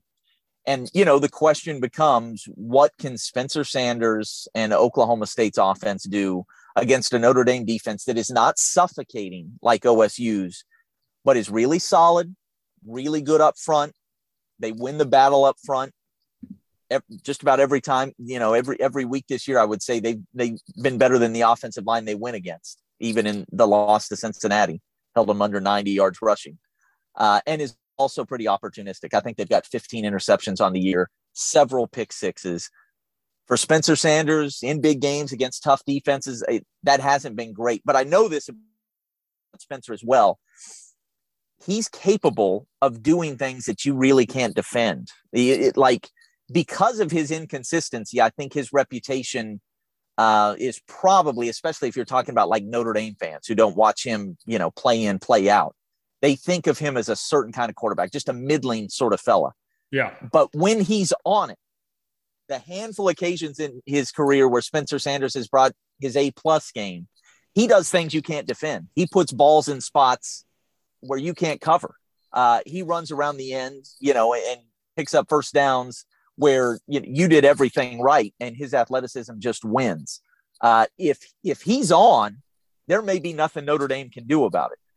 But he is on to that extent so rarely. It's hard to imagine that being the case. And it's hard to imagine either one of these teams, unless there are defensive touchdowns, special teams touchdowns. It's hard to imagine this game not being played in the 20s. I think both offenses have some success, but these two defenses are the two best units in this ball game. Yeah, I think you're absolutely right about that. Should be fun. Caden, appreciate the time, man. Thanks for joining us. You're off to the hometowns of Jessica Simpson and Billy Gillespie of Abilene, Texas, for a little Christmas. Did you have to Google that, or did you just know that off the top of your head? I did check the Wikipedia. Yeah, going to Abilene for Christmas, as I usually do, my wife's hometown. So, yes, I'm doing this in my car so I don't wake up the kids because we're leaving at like 4 a.m. So, always my pleasure, man. I love talking to you. I had no idea we were going to do the Tulsa versus OKC thing for so long, but that was fun. I appreciate it. Thank you. Merry Christmas. Well, Merry Christmas to you, Caden. Maybe, at this point going forward, maybe we just declare that Christmas week is OKC hate week from here on out now.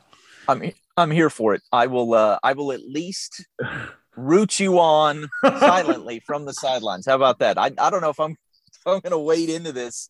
Dude, I've got a lot of friends in OKC, man. I do too. And for me, it's not even so much about OKC. It's just about how much better Tulsa is. So how much we love Tulsa. We do love Tulsa. The city of Oklahoma City even tweeted at me, and I responded back, I love you. I miss this. I said, I love you, but I just am seeing someone I like better.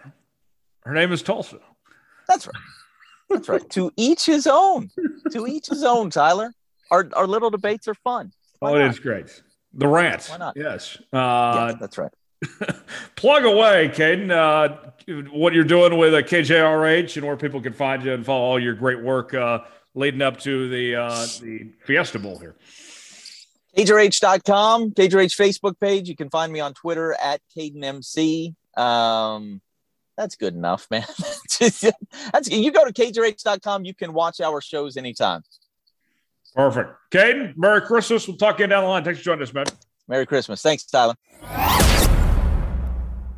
Big thanks to Caden McFarland for stopping by and joining us here on the Jones Report. Tyler Jones, Coach Bo, Brian O'Connor of the Coach Bo Knows podcast back here with you now. It is time for Coach Bo's Football Fix, presented by O'Connor Advisory Group. You can find O'Connor Advisory Group online, oagks.com, o'connoradvisorygroup.com. Also by email, brian.o'connor@lpl.com. That's Brian with a Y, .O'Connor@lpl.com. And also the Facebook page that is O'Connor Advisory Group. You can find Bo there and reach out to him by phone, 785-856-0720. That's 856-0720 to schedule an appointment today. And Bo joins us right now. Bo, good to have you back. Thanks for rejoining us on the show. Sure. What's going on at O'Connor Advisory Group as we're in the holiday season here? Well, you know, the holidays, this time of year is actually our slowest time of the year. Right now, we're doing a lot of service work, just making sure that everybody, our clients are all set up, making sure they've got their distributions done for the year. If they're retired, they're over 72. We're making sure we're getting all those taken care of. We've got the last few done this week. This time of year is really just kind of getting set up for January 1, because we get this influx of it's the new year. We start getting people who are saying, hey, it's the new year, the new me. And one of the things to talk about is getting their money right. And so if you want to get a jump start on it, now's a great time, because you can get a lot more personalized info and personalized time with me. I'd love to be able to help you. And again, if you're looking at that situation where you're saying, hey, you know, the new year's coming. This is the year I'm going to get it together. I'm here for you. O'Connor Advisory Group. We want to be your partner. That's right. Great stuff there. Bo, let's go ahead and get started with the football pick'em for this week. And the slate, before we get to that, a quick update on the standings. Bo, not a great week for you last week. You went 2-8. Me, not so hot either. I went 4-6. And the standings, I'm leading at 86, 72, and 2. And you are in second at 81, 77, and 2. In third place, only a game behind you, TJ at 78, and 2. But he went like 10-0 last week or something? He went 6-4 last week, and he went 7-3 the week before that, 6-4 the week before that, and then he went 5-4-1 the week before that. TJ's on a bit of a roll right now. Oh, man. Who would have thought that could have happened? And then Thomas is at the bottom of the barrel at 78, 80, and 2. He went 4-6 last week. So I got a bit of a gap on you now, Bo, as we look at this week's slate. The Holiday Bowl, UCLA and NC State. NC State favored by 1. Birmingham Bowl, Houston and Auburn. Auburn favored by 2.5. The Liberty Bowl, Mississippi State taking on Texas Tech. Mississippi State favored by 9.5. The Serve Pro Bowl, Air Force and Louisville. Louisville favored by 1.5. The Gasparilla Bowl, UCF and Florida. Florida favored by 7. In the NFL, Colts and Cardinals. Cardinals favored by 1. Bills and Patriots. Patriots favored 2.5. Ravens and Bengals. Bengals favored 2.5. Chiefs and Steelers. Chiefs favored 9.5. Rams and Vikings. Rams favored by 3. So let's get started. Bowl, Holiday Bowl. UCLA, NC State. NC State favored by 1. I like UCLA. I don't ask me why. I just do. I like Chip Kelly. You know, as long as I've known you, you know I like Chip Kelly. I like UCLA here. I think he's got time to put them together over this last month, and so I'm going to take UCLA. I'll go with NC State here. Both these schools had good seasons, much improved years, but I'll ride with NC State as the 1-point favorite in what's basically a pick 'em there. Yeah. Birmingham Bowl, Houston taking on Auburn. Auburn favored 2.5. Bowl. Pretty much a home game there for Auburn, and T.J. Finley played a lot better for them than Bo Nix did when he got the chance to take over, and looks like he's the guy moving forward. Yeah, T.J. Finley, the pride of Ponchatoula, Louisiana. Yeah, that's where my aunt and uncle live. So they've known the Finleys for a long time, and he's a great guy. But I'm picking Houston. I'm picking Houston in this game because Houston's a good football team.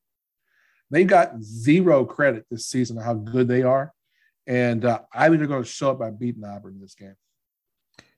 Okay, Bo, we're disagreeing again. I'm going with Auburn in this game. I like what I saw when they almost beat Alabama and the way T.J. Finley played. I'm going to go with Auburn to a win and cover 2.5. I don't like the way Houston played in the AAC championship there against Cincinnati. They didn't really make it competitive at all. I'll go with Auburn.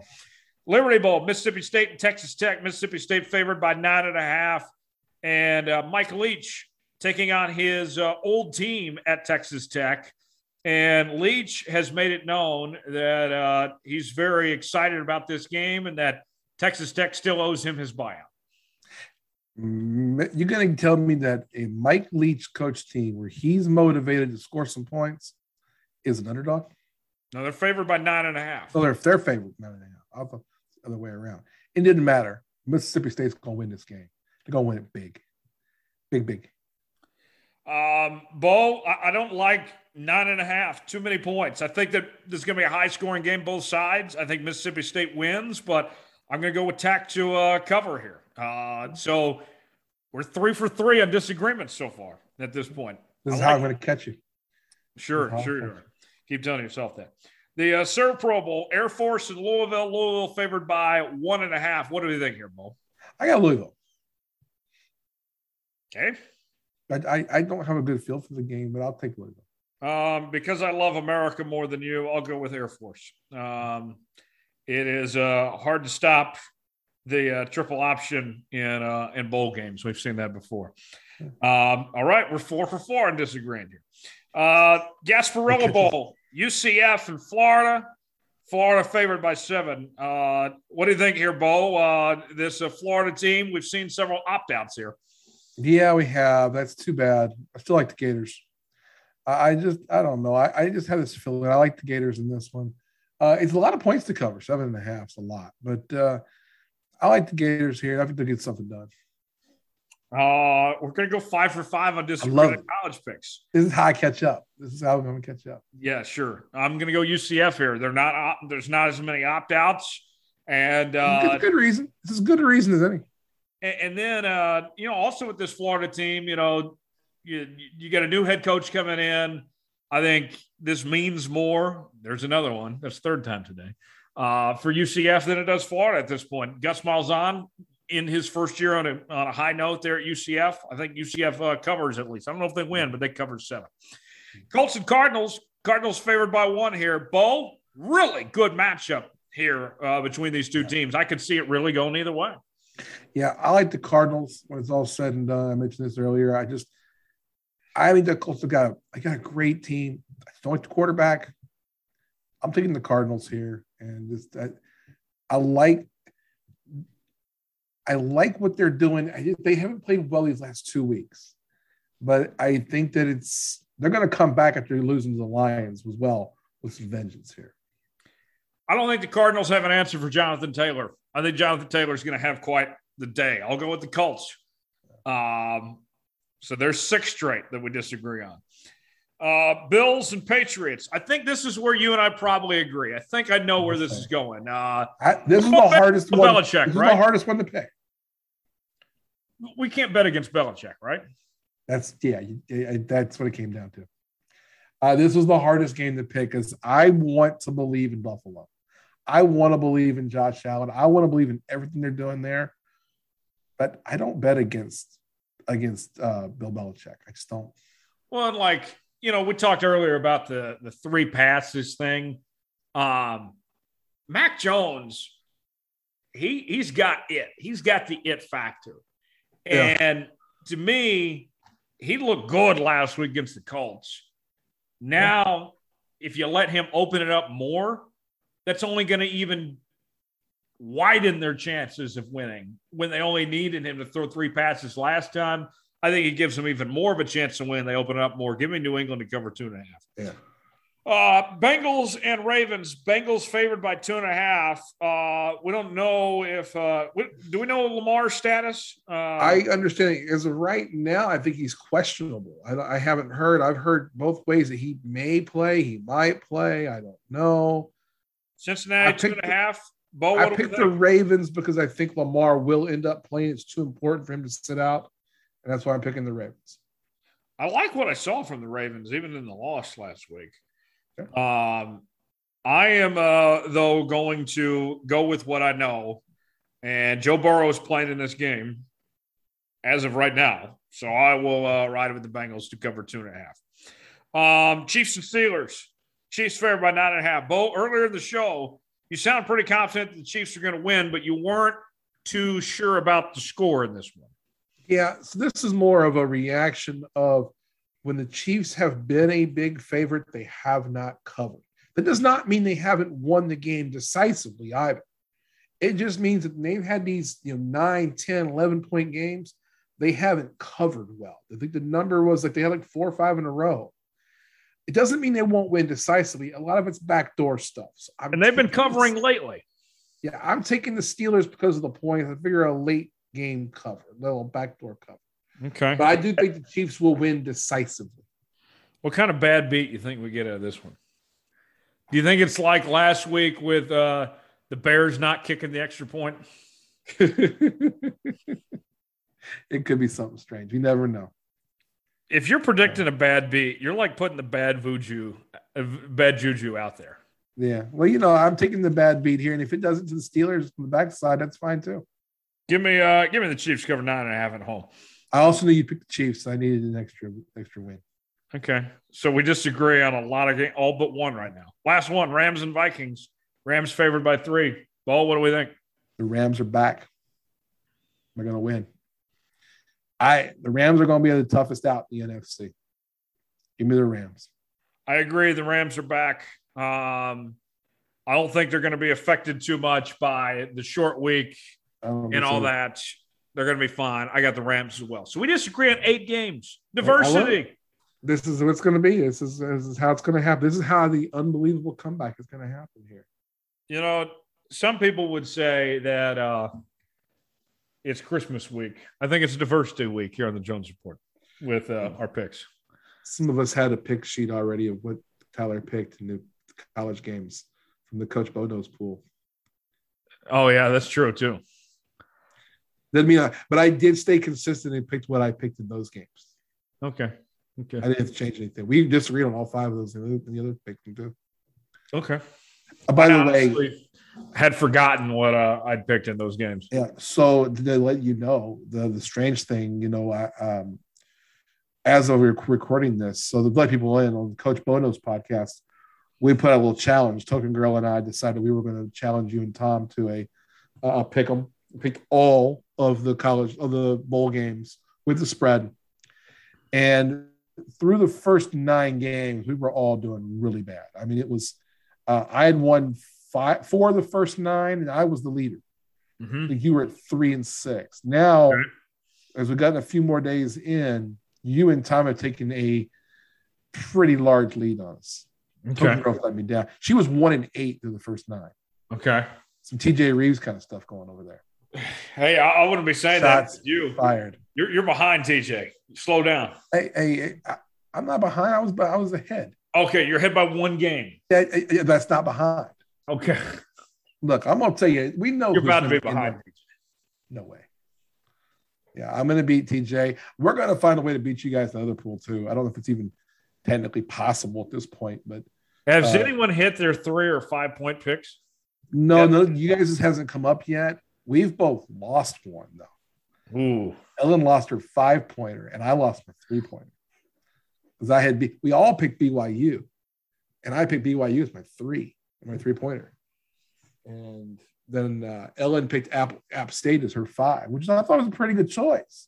We all picked App State. We all lost. I won't tell you why if you lost your fastball. No, we'll leave it at that. I'll tell you something. My wife knows I still got a fastball. Quick as lightning, son. Quick as lightning. Bam! So, yeah. I should be proud of how quick it is sometimes. Bo, let's talk about these bowl games here in detail at this point. Of the non playoff bowl games. What on this slate of games coming up? You know, like this is when we start to get the, you know, the good ones coming up. What do you like of what's ahead for these next few playoff next few bowl games? I like January the 1st. I like the whole day. This is kind of has an old school feel to it. We've got, let me look here. I want to make sure I'm getting this right. We've got Arkansas, Penn State. I think it's a good matchup. I think Oklahoma State and Notre Dame is a good matchup. I think Kentucky, Iowa is a good matchup. Utah, Ohio State's a good matchup. Baylor, Mississippi's a good matchup. That whole day is nothing but good matchups. So I'm looking forward to all of January 1. I'm not going anywhere. I gave KU basketball tickets that I got to my wife. It's take a friend because I'm staying home watching football all day. Here, you know me. I love football as much as anybody. But I have a problem, Bo, of these bowl games. I don't love bowl season like I did before, where, you know, it meant something if you were in the Orange Bowl or the Rose Bowl or the Sugar Bowl when you didn't make the national championship. You still had something to play for. Now, you know, if you're in there, you're like, okay, and you got all these opt-outs and such, it just doesn't feel the same like it used to. Well, no, like I'm sitting here just, you know, watching these games to fill time on TV or whatever. I'm counting down the days of the playoff. I'll watch, but I'm not intrigued like I used to be. It's not the same anymore. Yeah, it's just programming now. Now it's just programming. It's just the way there's nothing on that night during the holidays. So let's get a bowl game. Yeah. And that's what it is. And you're right. There's been something lost in that. But that's the explanation. There's just too much money to not have those games. And so when you can get the extra money, teams can play, you know, and you know, the players get to get a little something off it with the gifts and whatnot. And then a trip and, you know, for a team, let's take a team like, I'm just looking up here, a team like Houston or a team like NC State, you know, a bowl game should be a big deal. Yeah. And you're going to have some of the opt-outs now. Again, it's just different players, different levels and different things going on now. So I see where you're coming from. Don't disagree at all. The semifinals are going to be on New Year's Eve, and we've seen when they put playoff semifinal games on New Year's Eve, they're a ratings disaster. Yeah. Now, the one benefit this year is that's going to be the government holiday of New Year's Day because New Year's Day falls on a Saturday, so most people will be off work that day. But the ratings are not going to be great. We already know that ahead of time, and you know, you go to New Year's Day and the Rose Bowl and the Sugar Bowl are still going on at their traditional time slots. And they're contracted to have New Year's Day until 2026, when also the playoff contract comes up. Bo, this new playoff deal, you know, when they get the new deal done worked out, I mean, they got to kick at least the Sugar Bowl to the curb, right? Like, I understand the Rose Bowl is tradition on New Year's Day and such, but we got to get these playoff semifinals made. Here's my solution, okay? The Rose Bowl wants to be in the playoff rotation, but the years that they're not, what I would do is do like a noon kickoff of the first playoff game. Give me the Rose Bowl as your matinee, and then give me another playoff game at night. We can move the Sugar Bowl. I understand the Rose Bowl has to be New Year's Day, but the Sugar Bowl, it doesn't need to be there. I don't know. I think it'll make it a little bit of a mountain out of molehill here. I think part of it this year is that the games are on January 1. January 1 is on a Saturday. Yeah. So there's no flexibility. If January 1 were Friday, then these playoff games would be on Saturday night. Yeah. In the second. So it's the anomaly that's going to happen once every 7 years. I think we're making a little too much out of it. So I mean, obviously the Rose Bowl is, you know, the granddaddy of them all. It's the, you know, the big, but the Sugar Bowl has a lot of tradition as well. It's just a different type of tradition. I mean, it's in the SEC thing for all these years. And, you know, it's where the SEC champion used to traditionally go and play the, you know, whoever the best team they could get was. I don't know. You could either do away with that. But at the same time, and also, you know, there's a team that's not making the playoffs that's going to the Sugar Bowl, and traveling to New Orleans is fun. Yeah, it is. So I wouldn't want to get rid of the Sugar Bowl for that reason as well.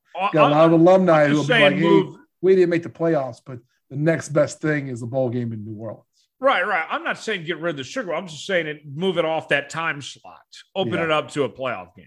Yeah. I mean, they want it to be a big deal. So they want to hold it in that standing. As long as the SEC has an affiliation with it, it ain't happening. Yeah. That's what I'd like to see is make these playoff games, you know, emphasis, give the semifinals the best time slots and work around that. And I'd get them off of December 31st and January 1. I would get them off there. I think it just worked that way this year because of the way the calendar fell. Right. And next year, the semifinals are going to be on New Year's Eve again, but New Year's Eve is a Saturday next year. Yeah. So a little different story. And then you'll have the Rose Bowl and the Sugar Bowl on January 2nd next year. So they're not competing with the NFL, but something to keep in mind on that front. Looking at these matchups though, of these playoff bowls, Oregon and Oklahoma, that game, Bo, to me, is two teams that are in very similar situations. They got new head coaches coming in. They got a ton of opt-outs in this game. On paper, it's the highest-ranked New Year's 6 matchup, but who's actually going to be playing in this game here? I think the only guy intrigued might be Bob Stoops because this is, in theory, the last game he'll ever coach. And it's a team that he can't stand in Oregon, dating back to that 06 game where they got robbed, the onside kick call. Yeah. Yeah, I see where you're going with that. It's going to be – it's an interesting matchup. It is. It's two teams that are kind of in the same spot. These are not the same teams they were during the season either. You have new coaches. A lot of these teams that have new coaches, whether it's these two or like Notre Dame or I guess LSU is one of them like this, definitely K-State. Some of these teams are going to have interim staffs. Yeah. Like LSU is going to have an interim head coach for the game. I don't know what OU and I know OU's got Bob Stoops, but I don't know who's coaching Oregon. I don't know, to be honest. So, I mean, I find that interesting, I guess, but I don't know. I don't see that. You're right. It doesn't have the cachet the game should have. Right. It should be a game where we all are like, hey, it should be an appointment game. Right. But it's really not. Because like you said. And on the opt-out thing, too, I think it's worth mentioning. I don't fault these guys at all for opting out of these, bowl games. When you see coaches are leaving before the bowl game, what's it to the players then? Yeah, I agree. Now, we've never seen guys opt out of the playoff. And, I mean, it might happen in the future. Who knows? But that's where I would draw the line. I would have a problem if a guy opts out of the playoff. We're not seeing that with these opt-outs. Yeah, I don't think we're ever going to see something like that. But I probably would have a problem with a player opting out of the of a bowl game or a playoff game, sorry. But I really don't have a problem with them opting out of a bowl game. They're not getting paid for that. I mean, that's just it. Those players aren't getting paid. It's a lot of extra revenue. These guys that are opting out are going to the NFL. They're getting ready for that. It's the same as leaving college a little bit early to, get your degree, come back and walk with your class. And, I get it. And so I don't see a problem there. Let's move on, Talker. NFL. Pro Bowl rosters are out. The Colts had more Pro Bowlers than anyone else in the NFL. We've talked about it for a long time, Bo, ever since Andrew Luck retired, that team had a lot of talent. They've had talent. They just haven't had a quarterback. Yeah, I mean, it's one of the most stacked rosters in the entire league. And, I mean, 7 Pro Bowlers, and we're seeing what it's all about now. Again, it's just a matter of do they have the quarterback to take them to that next level? But yeah, they're great. I mean, they've done a great job with that team. We've said it before. What would happen if Andrew Luck had not been all these injuries and had not retired?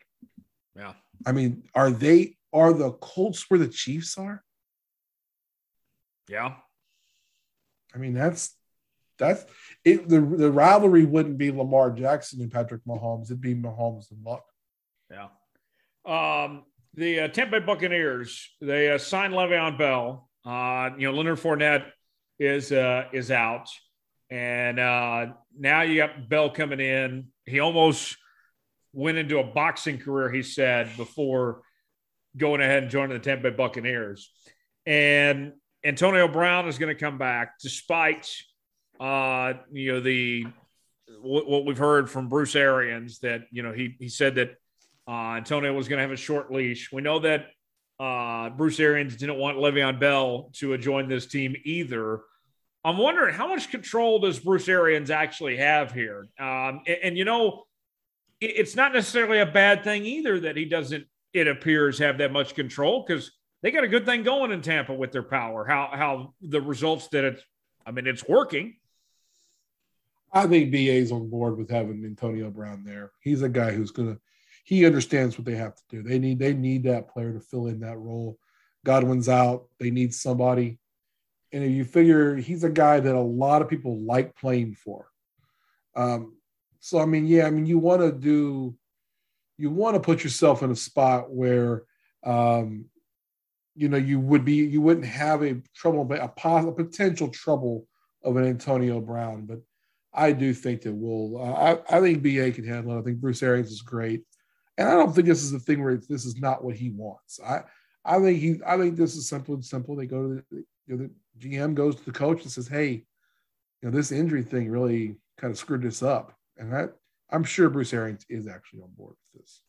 All right, so you have it. That's our football fix for this week here on the Jones Report. Bo, before we get out of here today, we're going to go ahead and get to our tomfoolery story of the week. And with Tom out and you in, the thing that we always love to do when Bo steps on board is as the Greg Cody or the elder statesman of the Jones Report is he provides his advice from the older perspective. We won't call him an old man, but he is the elder of the show of sorts, the elder statesman. If the shoe fits, I'll wear it. That's okay. Fine. The old guy of the show. And so we go to him with our questions, and we go to the inbox actually, and we have an email from Terrence, and then we have another one from Stevie, and we have some holiday relationship questions for Bo to answer. And so let's start out with the first email from Terrence.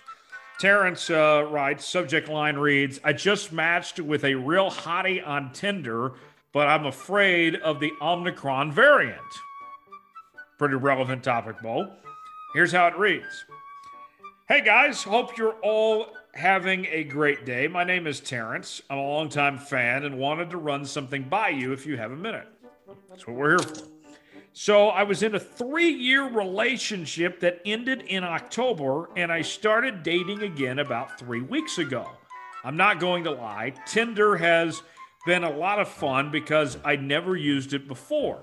So I swiped right on a girl I thought was way out of my league, but she messaged me and wants to get together this week. I've never been so excited and scared at the same time.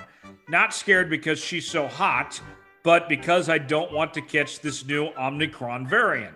I'm vaccinated and so is she, according to her. But I know we can still get it. Would it be out of line to ask her to take a COVID test before we hook up? Or is it just the risk I take to hook up with a real hottie, signed Terrence? Bo, your thoughts? Nothing's going to make it dry up quicker than asking for a COVID test. I would tell you that you're barking up the wrong tree on that one, Terrence. This is Terrence? Yes. Yeah, Terrence, you're barking up the wrong tree on this one. You either have to go all in or all out. You can't you're not half pregnant. You're just going to have to go in there and just – you're either going to have to man it up and go get it, or you're going to have to just or just back away. And so I'll tell you that I think it's too much to ask to say, hey, can I have a clean COVID test? Yeah, no, you're going to have to – if she's vaccinated, you're vaxxed. Roll the dice, my friend. Roll the dice. This is not the same as wearing protection. Not the same. Not similar at all. The way I look at this, Bo, is that, you know, I assume if you're on Tinder, you're probably a young person here.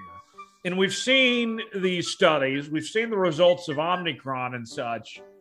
I mean, if you get it, it's not going to be terrible. I mean, it's not going to be fun, but you eventually, you know, you'll recover. You'll be fine. If you're a young person, as long as you're not morbidly obese, you are going to be okay. So if she's that hot and you match with her and you want to get it on, I think you just have to accept the risk. Maybe Terrence is worried because she's morbidly obese. Would she be that hot, though? I mean, I don't know. Some people are into that. Some people are. You know? No, basically my advice to Terrence is rather than just you don't have to just man up. just get on with it and find the results. As they say in Louisiana, you either got to shit or get off the pot. Well, and then the other thing in this too, Bo, something to consider here, if we're talking about risk taking and such, if you get it and she's got it, silver lining here, you two could quarantine together. Yeah, you know, I wouldn't quarantine anybody I just met though. That'd be rough, but yeah, I like your thinking though. Your thinking's good. You've already hooked up. You're already there. Yeah, but you know, there's a difference between hooking up and. Isn't that better than being lonely though? In quarantine. Depends on how good the hookup was. You never know, Tyler. It's a good point. Not all of it is good. No. Certainly not. Let's go ahead. You know, an old friend of mine once told me, he says one piece of advice when it came to, this is true about men and women, but it was, the way he put it was about women. No matter how hot she is, somewhere someone's tired of her shit. Very true. And that goes both ways. I mean, don't get me wrong here. I don't want to sound sexist. Yeah. You know, I mean, if it same things with dudes. Somewhere someone's tired of his shit. Bo, I know that this is, again, you know, like, you know, past your time, but do you have an opinion on dating apps one way or the other? You know, I think it's interesting. I'm much too old to do those sort of things, but it would have been interesting when I was younger to have had time. We didn't even have cell phones when I was younger. So, I mean, I didn't have a cell phone until I was in college. So, I mean, you could get a cell phone, but it cost too much. Most people just didn't afford it. So, yeah, the things that we can all do on cell phones now, it's, you know, weird. But, yeah, I mean, that's the way I look at it, is I would look at it and go, wait, I mean, Tinder would have been interesting in the 90s. Are you at all curious about what your son does on a dating app, or you just let him be? I try not to think about it. I just try to put that out of my mind.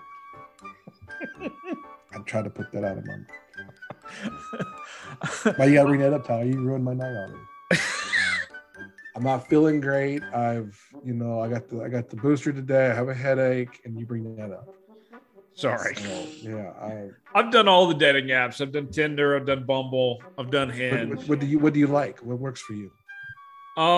You know, I'll be honest. I like the OG Tinder. You know, that's where I've had the most success is the Tinder machine. You know, that's it's the easiest way to get to what you want. We'll put it that way. Bumble, you know, the girl has to message you first. Hinge, you only get a certain number of likes. I mean, you know what you're getting with Tinder. One of these days, you know the score if you're going on there. It's my understanding. Yes. One of these days, we're going to do a whole podcast on dating apps because there's so much stuff that we could dive into and examine. You know, I want to talk about how you can get the perfect profile and some of the specifics that it takes to get into. But it's fascinating, the world of dating apps, what it's become, and you know, everybody's on them now. It used to be this taboo thing of online dating, but Now we just swipe right or swipe left. You know, it was very taboo when it first started. You're right. Yeah, and now it's our world's getting smaller. Our world's getting smaller, and now I think especially going through COVID, you know, we are shut in more. Yeah. You know, and I think that's going to continue. I don't think it's going to get. I don't think it's going to necessarily get better. I think it's going to. I don't think it's going to get worse necessarily, but I think that people are going to say, "Hey, I can do some things here," and now you have availability of people this way. All right, one more for you, real quick. This is from Stevie. Headline reads: "Will my girlfriend get the hint I want to break up if I don't get her a Christmas present?" Hey guys, this is Stevie, and I'm a longtime fan with a big-time problem. Over the last few months, I've tried to break up with my girlfriend of 2 years, but she won't let me go. She's literally said to me, "No, we're not breaking up. We will work it out." Then I stick around, but I'm back to being miserable in a few weeks. I just don't feel the same way about her anymore, and I don't think she loves me the same way either, but she'd rather be with me than be single. I'm at a wit's end and want a clean break. I still have gotten her a Christmas present. I'm considering not getting her anything, so she gets the hint I don't want to be in this anymore. Is not getting her a present too cruel? Signed, Stevie. Stevie, you're a pussy. Just break up and go. Just leave. Block the number, all that. I mean, just look, if you don't want to be with somebody, don't be with somebody. Look, I am soon to be 46 years old. And I'm very happily married. I have a wonderful wife. We've been together a very long time. But I'll tell you this. If we don't want to be together, guess what? We just won't fucking be together. Excuse my language. But that's what it has to be. If you don't want to be with somebody, don't be with them. There's an arrangement here we don't know about. Either he lives with her and he's afraid to move out, or he's afraid to kick her out or something. But there's some more information that we need to know here. And this dude is just being a pansy. You shouldn't have to give hints that you want to break up. You just break up. Yeah, you break up and you tell her, "Oh, yeah, I'm on a dating app now. Yeah. Look at this. I decided to get on the Bumble, the one you like. Yeah. I like the Tinder. Yeah, say I matched with this girl. You know, yeah, it's great. Yeah. You know, by the way, real quick before we go, what I like best about dating apps, Bo, you know, like for me, I'm not looking for anything serious right now. You know, I'm just looking for, you know, somebody to chill with, whatever. Yeah. For me, dating apps are best when I'm traveling. Now, every once in a while, you got to check in on the locals and see what's going on. But when I'm on the road and like when I'm busy working, whatever, and I don't have maybe all the time to be sightseeing and meeting people, give me a little something to do, get off work, and then what do you know? I got somebody to meet up with. There you go. I see where you're going with that. International kind of player. I mean, you know. Mr. Worldwide. This is worldwide. This is how I do it. Yeah. I be what I eat. I got you, man. I see where you're going with that. It's a great way to meet people. And, yeah, on that note, we're going to go. Play on, player. Bo, what's coming on the Coach Bo Knows podcast this week? Hey, we're going to talk about we got 1.5. We're going to talk about some, I don't know, we're talking football. We're talking a bunch of other stuff. My open letter to Shad Khan. We're talking about my advice to Shad Khan will be on there this week. Token Girl, I'm talking. I'll talk about that. And then I'm working on a couple small things that may come through for Friday. I don't know yet. If not, we'll have them next week. Next week on the pod, right before New Year's, we're going to have an Ask Coach Bo Anything. So these kind of situations that we just did, we're going to have that on the Ask Coach Bo Knows podcast. And the fun part is I'll have Ellen with me. And so when Token Girl Ellen is on, and she'll be the one kind of helping me out. And so you'll get my perspective, but you'll get her perspective as well. So that'll be fun. I love it. Sounds good. Bo, have a great Christmas, my friend. This is our last show. Merry Christmas. Merry Christmas. Happy holidays to everybody out there. For myself and Thomas Bridges and everybody out there at Studio Soapbox. And I'll be out in Dallas next week. David Starr and Dominic Aragon, we're going to do the Let's Go Racing Christmas special together out there. So that should be fun. Wonderful. Got a few things in the work. As always, follow me on Twitter at Tyler Jones Live. Studio _Soapbox. Facebook.com/Tyler Jones Live, Facebook.com/Studio Soapbox, Instagram, Tyler Jones Live, Jones_Report. And also Bo's on Instagram as well, Coach Bo Knows Show. And he's also on Twitter, Coach Bo Knows Show, and Facebook as well.